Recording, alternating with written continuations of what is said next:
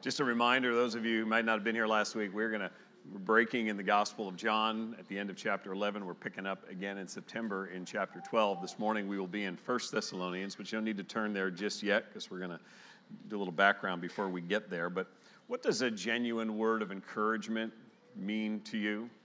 Not, not flattery, sincere, heartfelt, truth based encouragement for something that someone has seen in your life, something that you've said or done that you're being thanked for in some way, some way that you've made a difference and somebody is kindly acknowledging that in some way and seeking to encourage you. It's clear from Scripture that encouragement is part and parcel of ministry as believers. Hebrews 10:25, where it urges believers to fellowship together, to meet together regularly for corporate worship, says we should encourage one another and all the more as we see the day approaching. The, the goal there of coming together, part of it is encouraging one another. The Greek word that is used there in Hebrews and used throughout the New Testament for encourage is parakaleo. Para meaning alongside, kaleo meaning to call. As someone comes alongside, as they are called alongside, they bring encouragement. They, they walk with us, they strengthen us, they're side by side with us, they're a source of encouragement. Paul talks about in Colossians 4 8, sending one of his ministry partners to Colossae, and he says, I've sent him to you for this very purpose, that you may know how we are and that he may encourage your hearts. I'm sending him to you to minister encouragement to you, to come alongside you, to walk with you, and to strengthen you. Paul does that throughout his ministry. His, his focus is on local churches. He is uh, in a sense, planting local churches. Paul goes into cities, he and his ministry partners, he proclaims the gospel to unbelievers. When they come to faith in Christ, he comes alongside them and teaches them and grounds them in the faith and ultimately seeks to help build them up into a, a local church, a gathering of believers, and then seeks to establish them as followers of Jesus Christ. A lot of areas Paul didn't get to stay long. He did that work, did that church planting, helped establish the church, uh, but then wasn't able to stay and, and moved on to another city. And so his letters are this glorious body of work that demonstrates to us exhorting and encouraging young churches in their walk with Christ, helping them to become established. First Thessalonians is one of those letters. It was born out of a desire to encourage a young church, to come alongside of them in two ways, largely. First, by praising the grace of God that enabled that church to stand firm.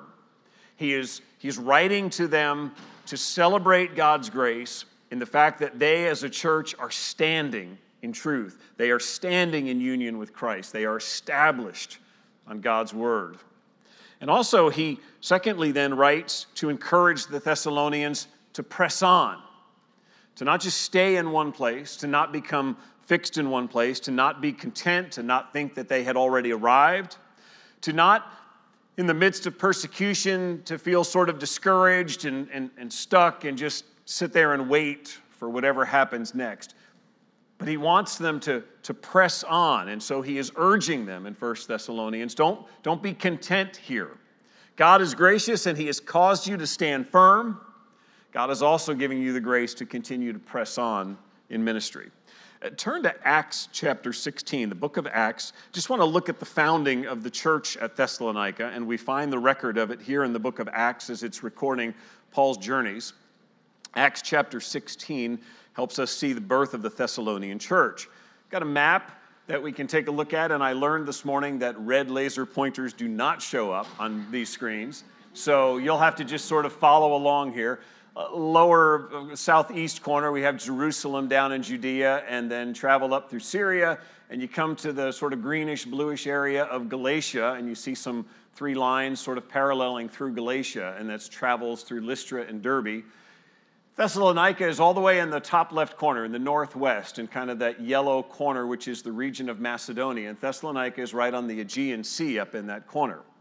Important place.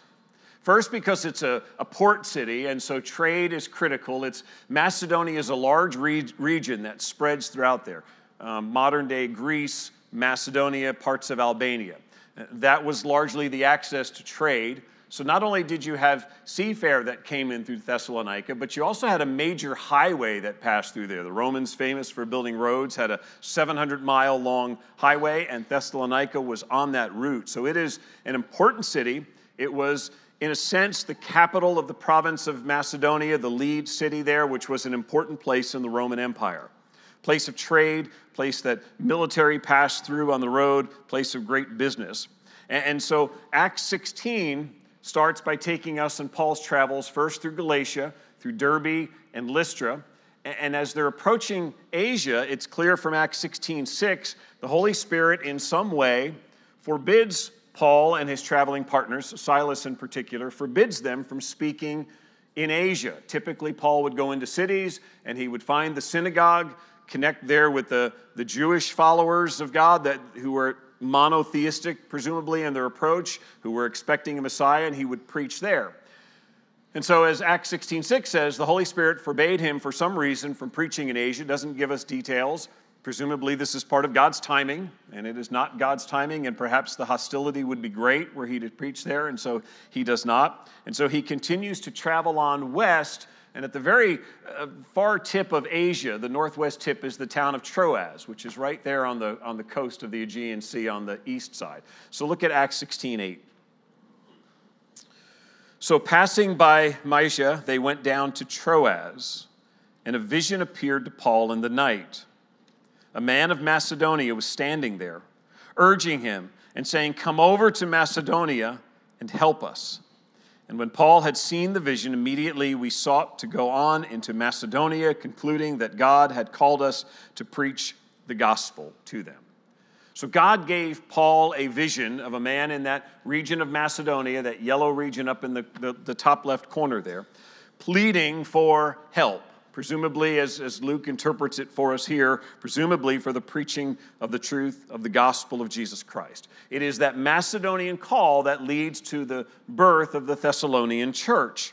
Paul receives the vision. He travels by sea from Troas up to the very top left corner there, which is Philippi. You remember the story from Acts chapter 16, where he's preaching in Philippi. Opposition is stirred up against him. Paul and Silas are thrown into jail, and it is by virtue of an earthquake that God delivers them from out of that prison, and then the story that follows of Paul and the Philippian jailer we're seeing as Paul heads further west, he's moving more and more into Gentile areas.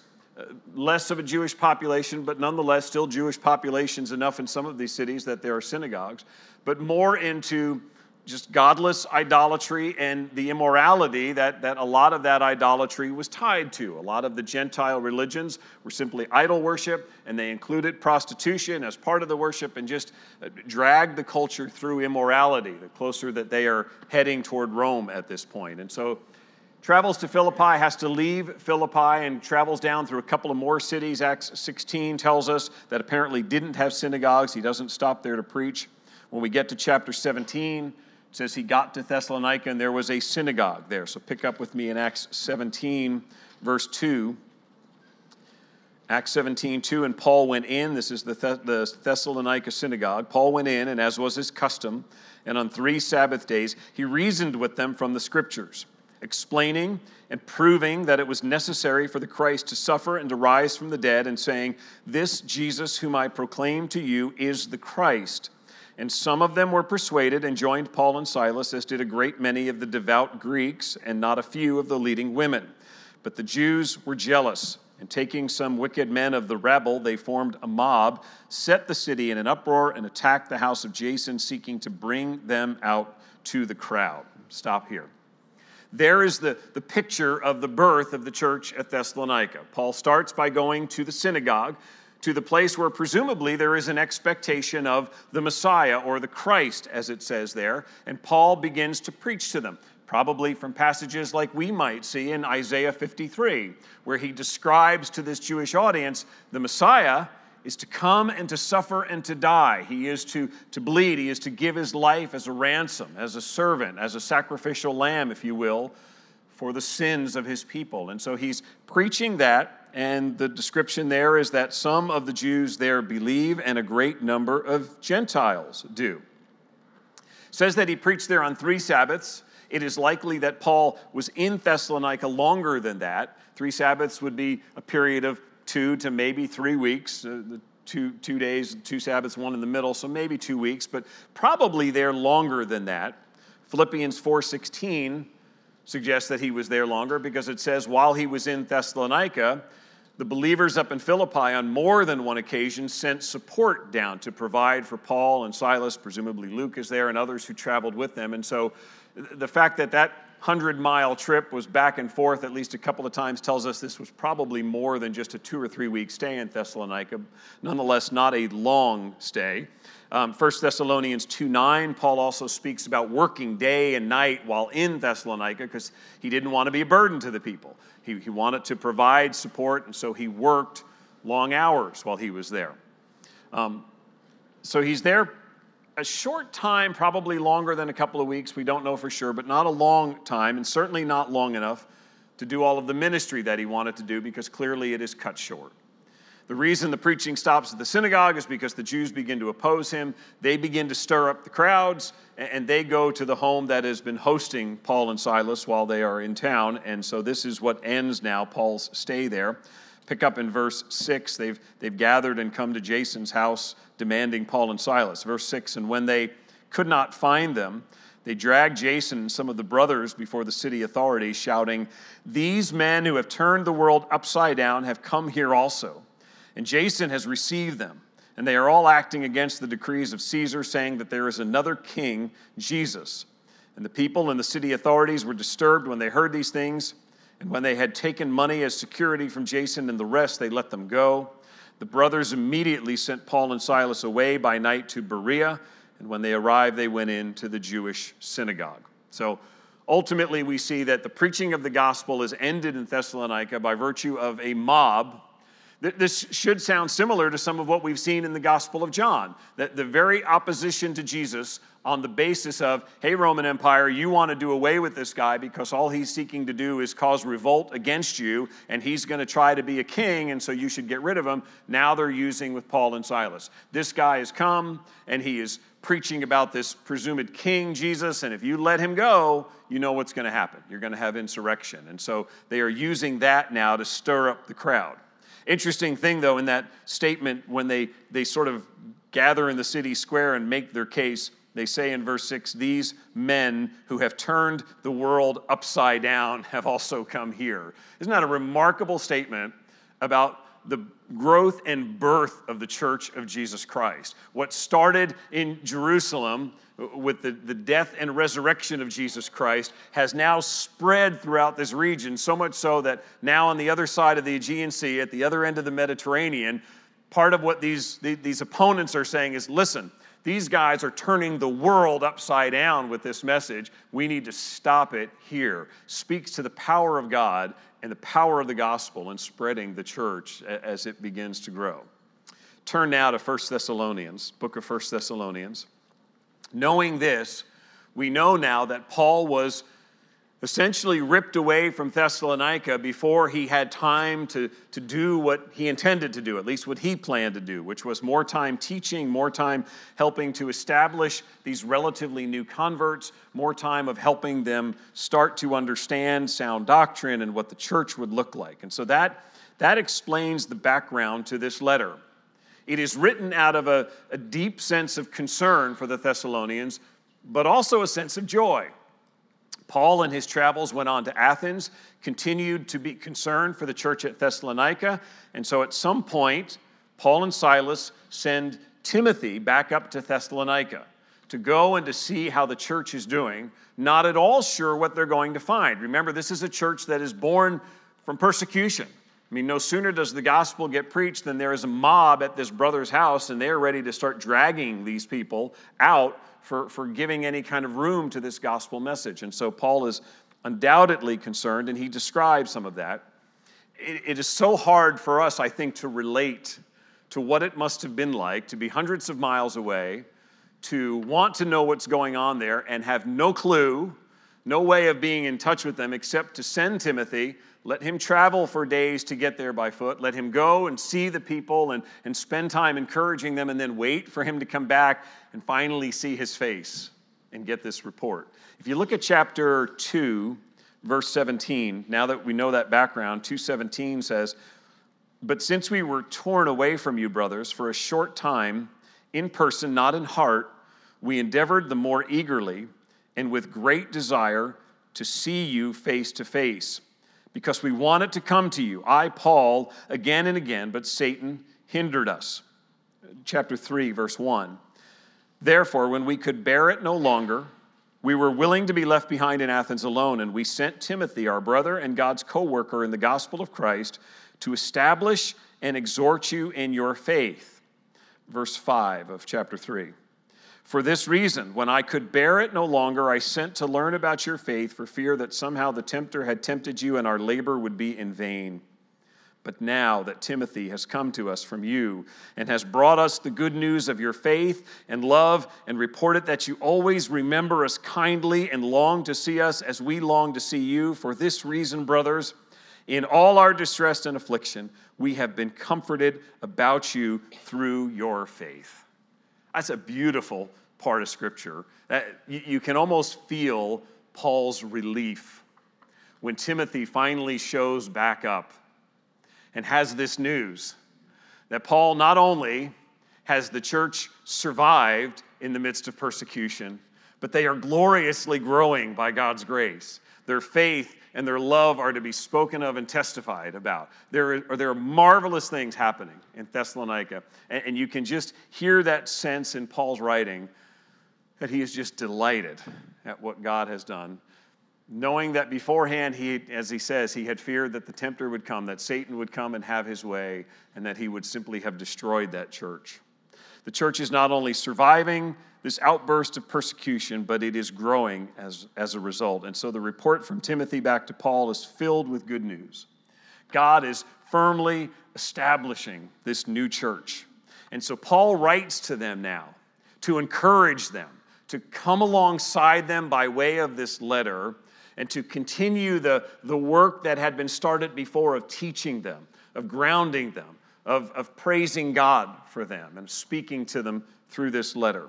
No sooner had they become believers in Jesus Christ than they experienced hostility. That is so contrary to what most of us experience. We come to faith in Christ, and, and oftentimes it's the result of someone's been praying for us and witnessing to us and longing for us, and they, they embrace us and they're delighted. Some of you may have had an experience, though, even similar to the Thessalonians, where you came to faith in Christ and the result was you were ostracized. You had family that, that began to despise you because of that. Maybe you suffered in some way because of it.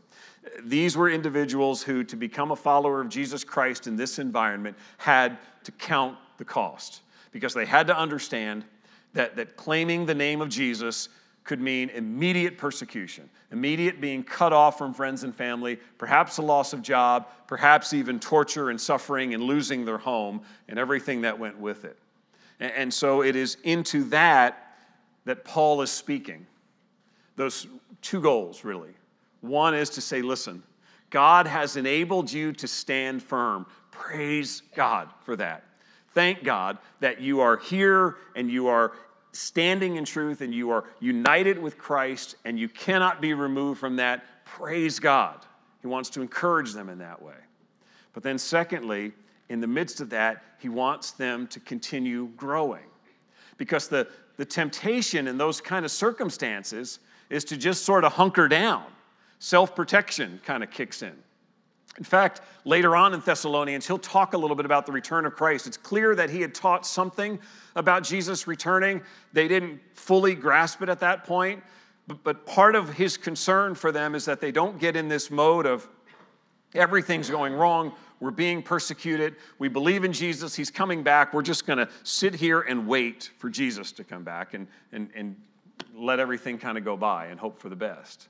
And so this letter is Praise God that you are standing firm. Now I pray that God urges you to press on. Don't be content, don't be weary, but continue to glorify Him.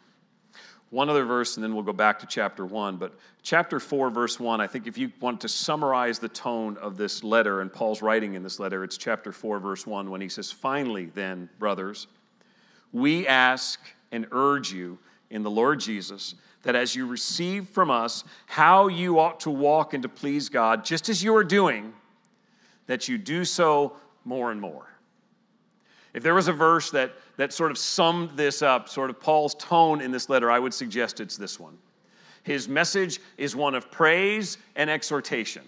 It, it is such a beautiful example of what we should look like when we are seeking to disciple younger believers, or parents, what we should look like when we are seeking to exhort our children. It is on the one level, praise. This is good. This, you are in a good place. God is doing a good work in you. And then it is the exhortation, but don't stop there. Continue. Continue to press on. The New American Standard says in 4:1, it says, excel still more. I love that language of excel still more. it, it is the, the Greek word perisseuo, which means to have something in abundance.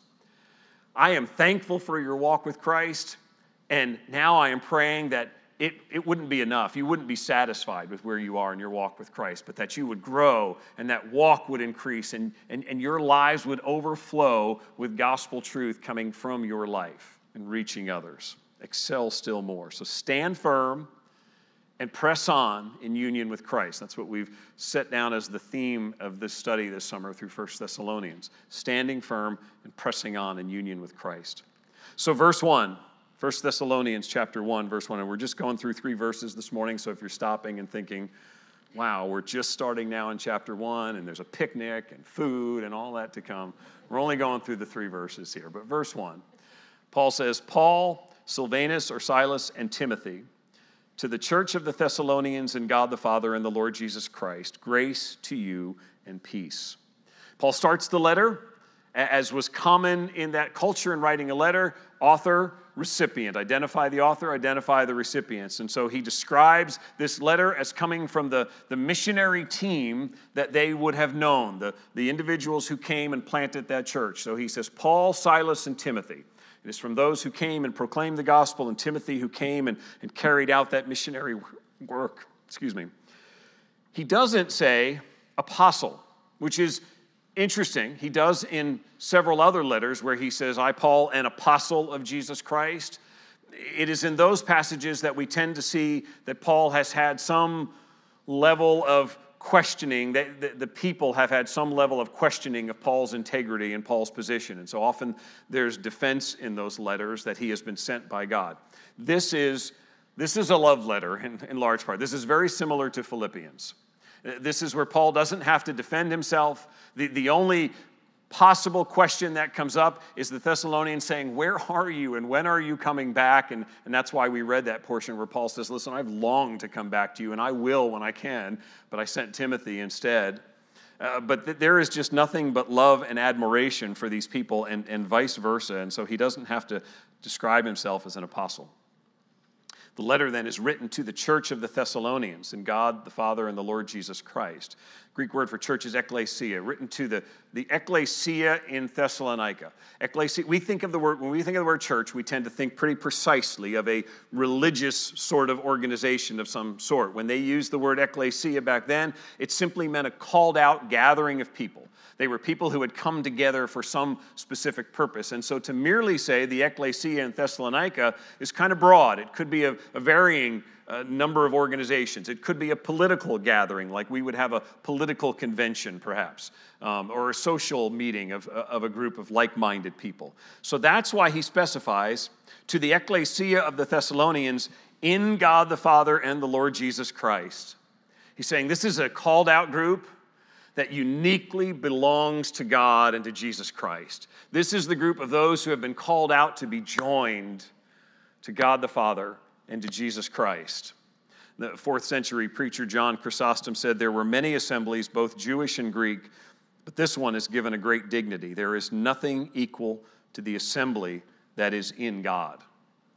There were no doubt Jewish people who would have said, We belong to the assembly of, of God the Father, of, of, of God, the, the one true God.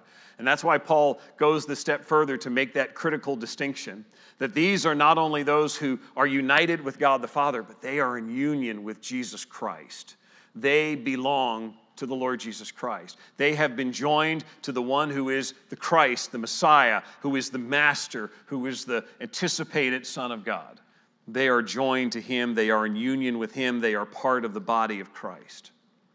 You and I have a relationship with our forefathers in Thessalonica.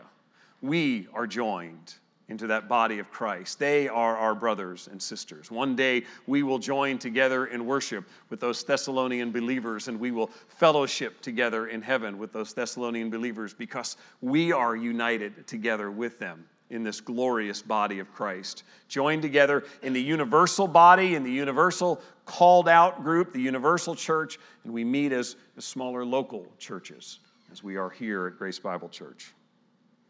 So then he describes his praying, verses 2 and 3. We give thanks to God always for all of you, constantly mentioning you in our prayers, remembering before our God and Father your work of faith and labor of love and steadfastness of hope in our Lord Jesus Christ. The rest of our time this morning, I just want us to key in on these two verses where Paul is describing how he is thanking God for the Thessalonians.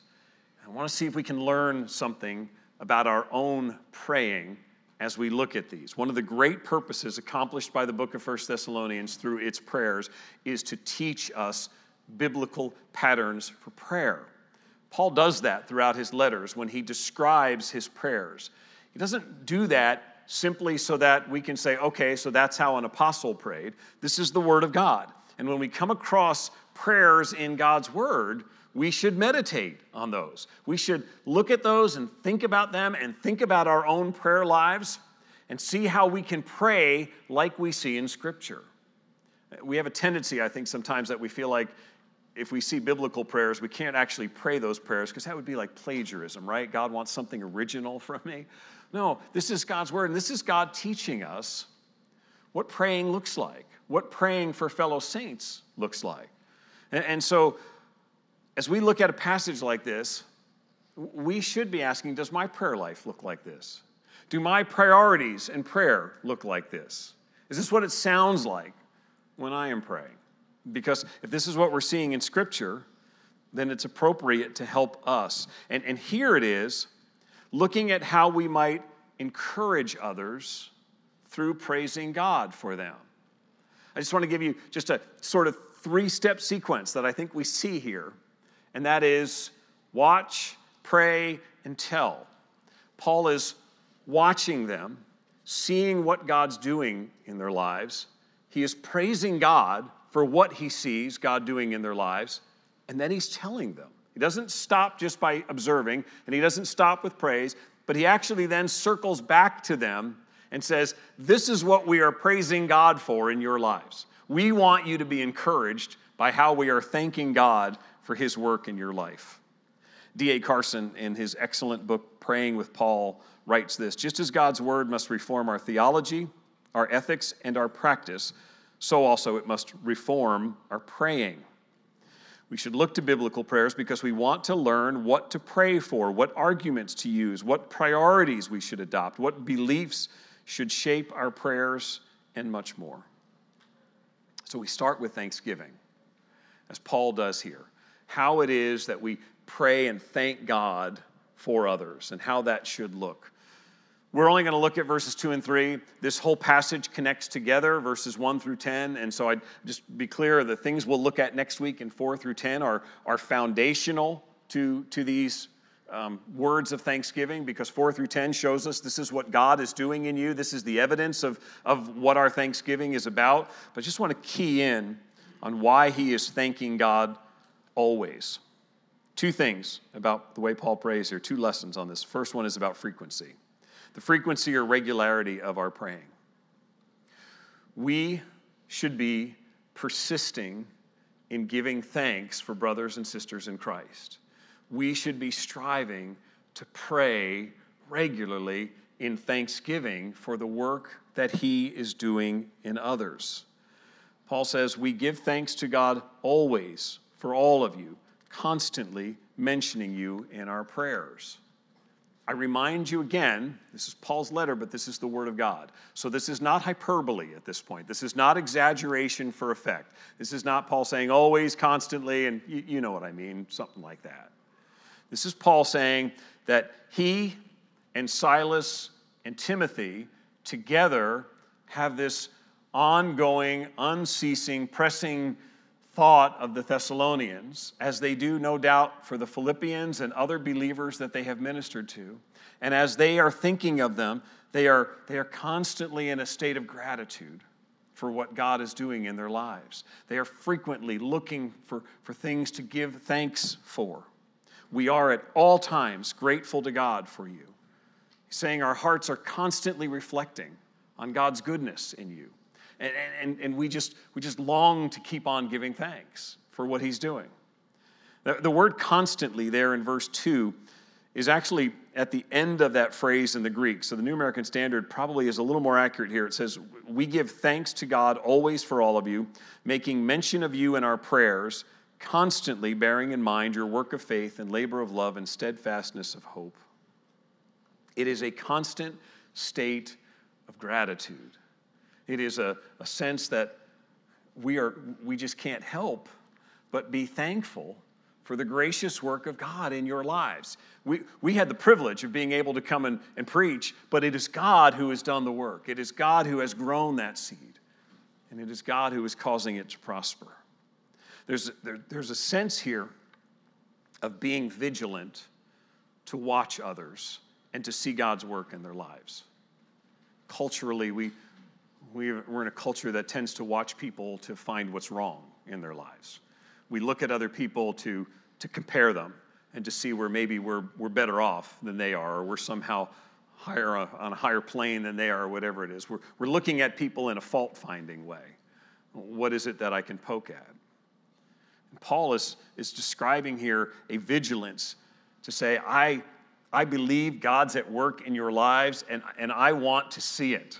I want to watch for it. I want to watch you grow. I want to see God at work so that I can, I can acknowledge that and see his grace and praise him for it. Who was the last person that you paused to thank God for? Who was the last person that you stopped and said, Lord, thank you for fill in the blank and for what? If, if we're struggling to remember who that person is, then, then we're missing what's modeled here. it, it is Scripture calling us to be on the lookout for brothers and sisters in Christ because it really shouldn't take us that long to think about brothers and sisters in Christ whose growth, whose service, whose sacrifice, uh, all of these different ways that we see God at work in them and pause and give thanks and say, Lord, thank you for your work of grace in that life. That's what Paul's doing here. Paul is not, you know, some monk who's cloistered away, and, and, and, we can sort of dismiss this and go, well, yeah, he just, he just sits over in his place and, and spends all day with his prayer list and has nothing else to do, and so he can just do this all the time. I got a nine to five, I got kids, I got stuff going on. I can't do this. No, because the reality is, Paul has already reminded us, and I mentioned it earlier in chapter two. You remember, brothers, our labor and toil. We work night and day so as not to be a burden to you. So here's Paul proclaiming the gospel, working with his hands, trying to earn a living to pay the bills at the same time as a tent maker. And, and, and throughout all of that, it's a, it's a fixing of his mind on what is God doing now in the lives of these people? What can I give thanks for now? What can I see now in God's work in them? Evidences of, of God's grace. You and I are being encouraged here toward a, a constancy in our thanksgiving being thankful for the believers in our lives, being thankful for the people that God has brought around us, parents, for kids. I, I, this is a wonderful letter in terms of reminding us of, of Paul's heartbeat as being almost like a parent to the Thessalonians. He'll use that language a little bit later on when he speaks of being like a mother and like a father to them.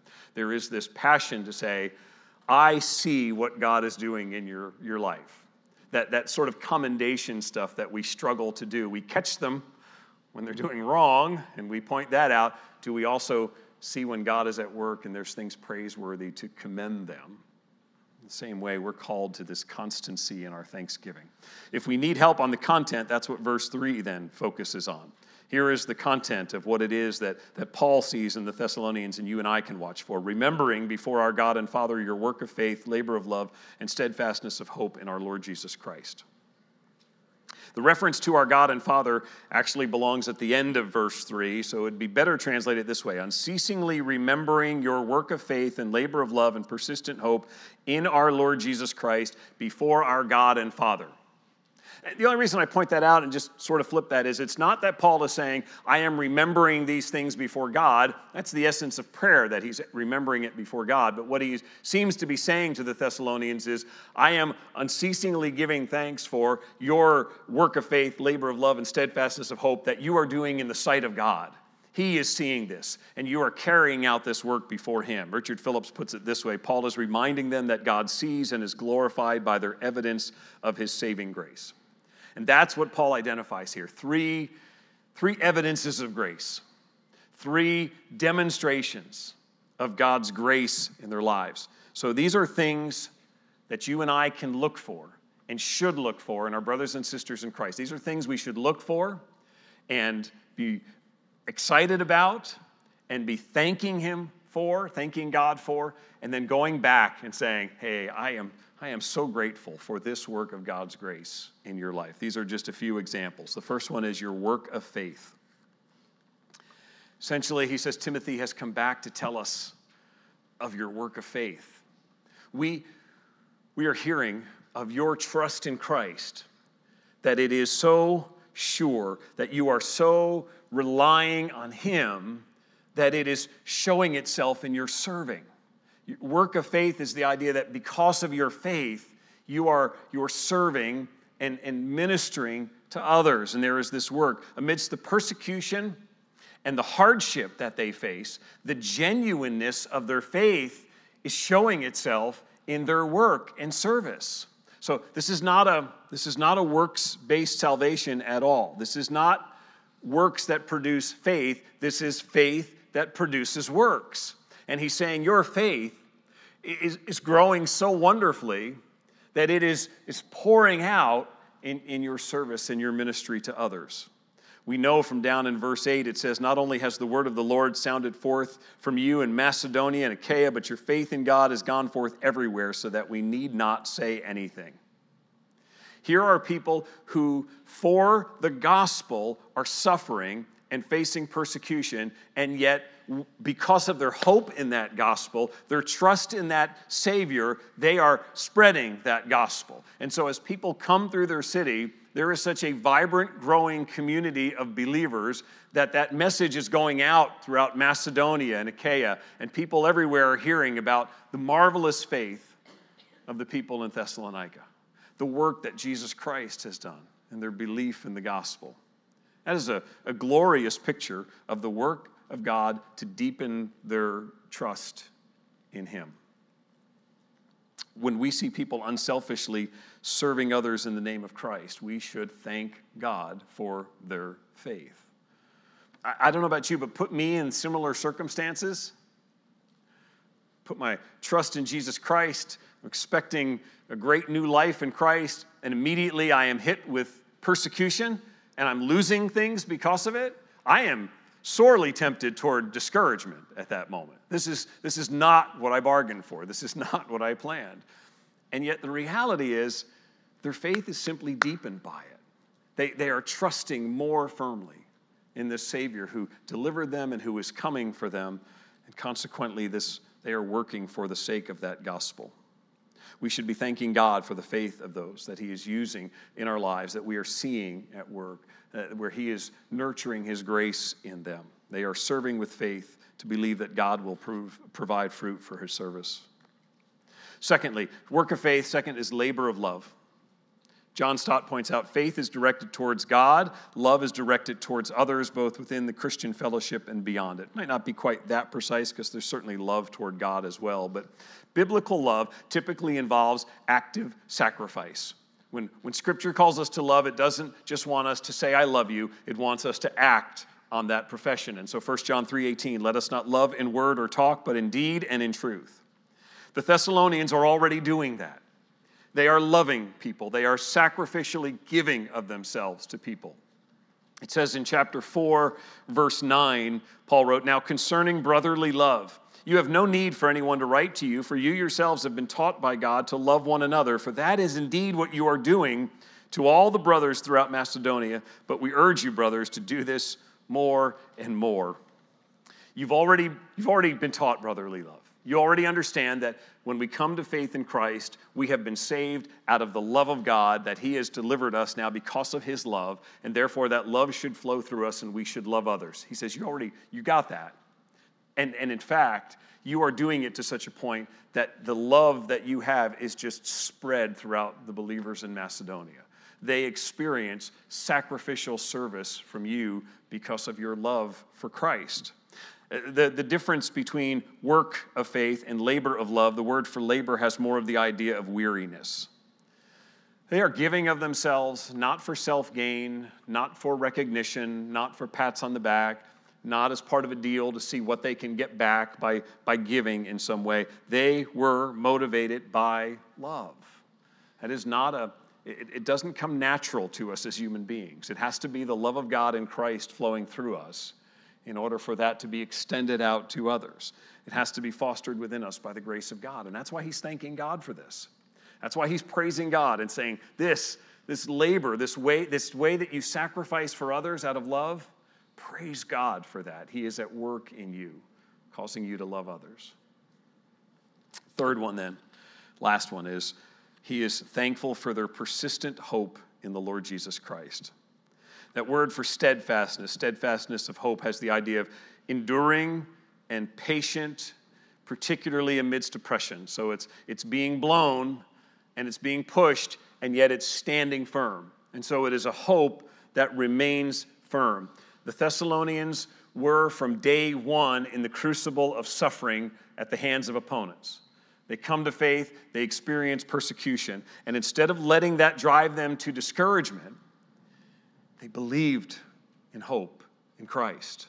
They, they believed that what little bit Paul had grounded them with, that there's more to this, that your suffering here is just temporary, that there is an eternal glory that awaits. They put their hope in that. They, they kept that forward looking approach that didn't get them bogged down in, in the circumstances, but kept them hoping in Christ. Paul had taught them to expect Jesus Christ to return. And so their suffering, coupled with God's grace, turned them into people who persisted in hoping in Christ. They persisted in believing. This is not all there is. He is at work and he will accomplish his will through us, and we trust him. And so they continued loving people and serving them with the gospel because they were clinging to that, that hope in Christ. Do you ever get discouraged? Course you do. We all get discouraged at, at various times. For the believer in Jesus Christ, the thing that should ground us and hold us in the midst of suffering is hope. It is the belief that there is more than this, that there is an eternal home beyond this, that there is a Savior who is with us and who is coming for us. Because of the truth of the gospel, we have a confident expectation that all that lies ahead of us, be it good or bad by earthly terms, that all that lies ahead of us is ultimately leading us home to Christ and to the glorious expectation of eternity with Him. And that's where the Thessalonians are. And that's what Paul's commending in them. That they have this forward looking view that says, we, we have hope in Christ, even when, when people are despising us and rejecting us. When we see that hope pouring out of the lives of fellow believers, when we see a brother or sister who has just been given a horrible diagnosis or is going to have to go through all kinds of treatments or who has been abandoned by a spouse or who has had kids rebel uh, and, and leave home and, and they are in the middle of that, that sorrowful point and are still able to give thanks and are still able to hope in Christ and still able to believe that their Savior loves them and holds them, those are the moments when we should be praising God for His grace and thanking God for what He's doing in that life. Just as Paul says, I am so thankful for your steadfast hope. Even in the midst of these afflictions, light and momentary afflictions, they do not compare to that eternal glory. So we should watch it's one place we're allowed to be nosy. as brothers and sisters in Christ is looking for what God is doing in others' lives. Watch vigilantly. Watch so that we can make note of those things and go to God in prayer and say, Lord, thank you for the, the faith that that person exhibits in ministry. They, they trust you for things I struggle to trust you for, and they just keep going on trusting you. Thank you for the way that person loves even strangers. That person is just willing to, it's one of those, you know, give the shirt off your back kind of person. That, that their love is just, Lord, thank you for that. Praise you for that. And when we see people whose hope is so firm in Christ, even in the midst of life storms, we should give praise for that. Watch, give thanks, and tell. Go back as Paul does, and after you've watched and you've praised God, go to that person. Even if you have to email them, preferably go face to face if you can, and encourage them that way. Let them know that God is doing this work and I see this work. It, it's not, we're not, we're not patting them on the back. We're praising God for what God is doing in their life, but we're, we're encouraging them by letting them know that I see the evidence of God's grace at work in your life. Let's pray together. Father, help us to be a thankful people. Help us to be a people who love to praise you. In the midst of our cries for help, our desires for your work in our lives, the, the pleading for your Spirit's work, all of which we see clearly in Scripture. Help us also to be a people with hearts of thanksgiving. Help us, even as we fellowship together here in this next hour or so, help us to be vigilantly encouraging our brothers and sisters in Christ, thankful for what God is doing in and through them. Help us as, as parents, the parents here, help them to be encouraging to their children, to see God's work in their lives, encouraging them when they stand firm, encouraging them to press on. Lord, I pray that if there's anyone here this morning who is not trusting in Jesus Christ as Savior, we pray, Lord, that today you would, you would bring them to that place of seeing the, the wonder of the gospel of Jesus Christ, that hope is ultimately found in Christ, in a Savior who gave his life as a ransom for sinners, who died on the cross and rose again, and is coming again for his people. Lord, thank you for your good work in our lives. Thank you for the, the grace we experience that helps us to serve, that helps us to labor, that gives us hope, even amid circumstances that would argue otherwise. Calls us to be a grateful, thankful people. We thank you for all these things. In Jesus' name, amen.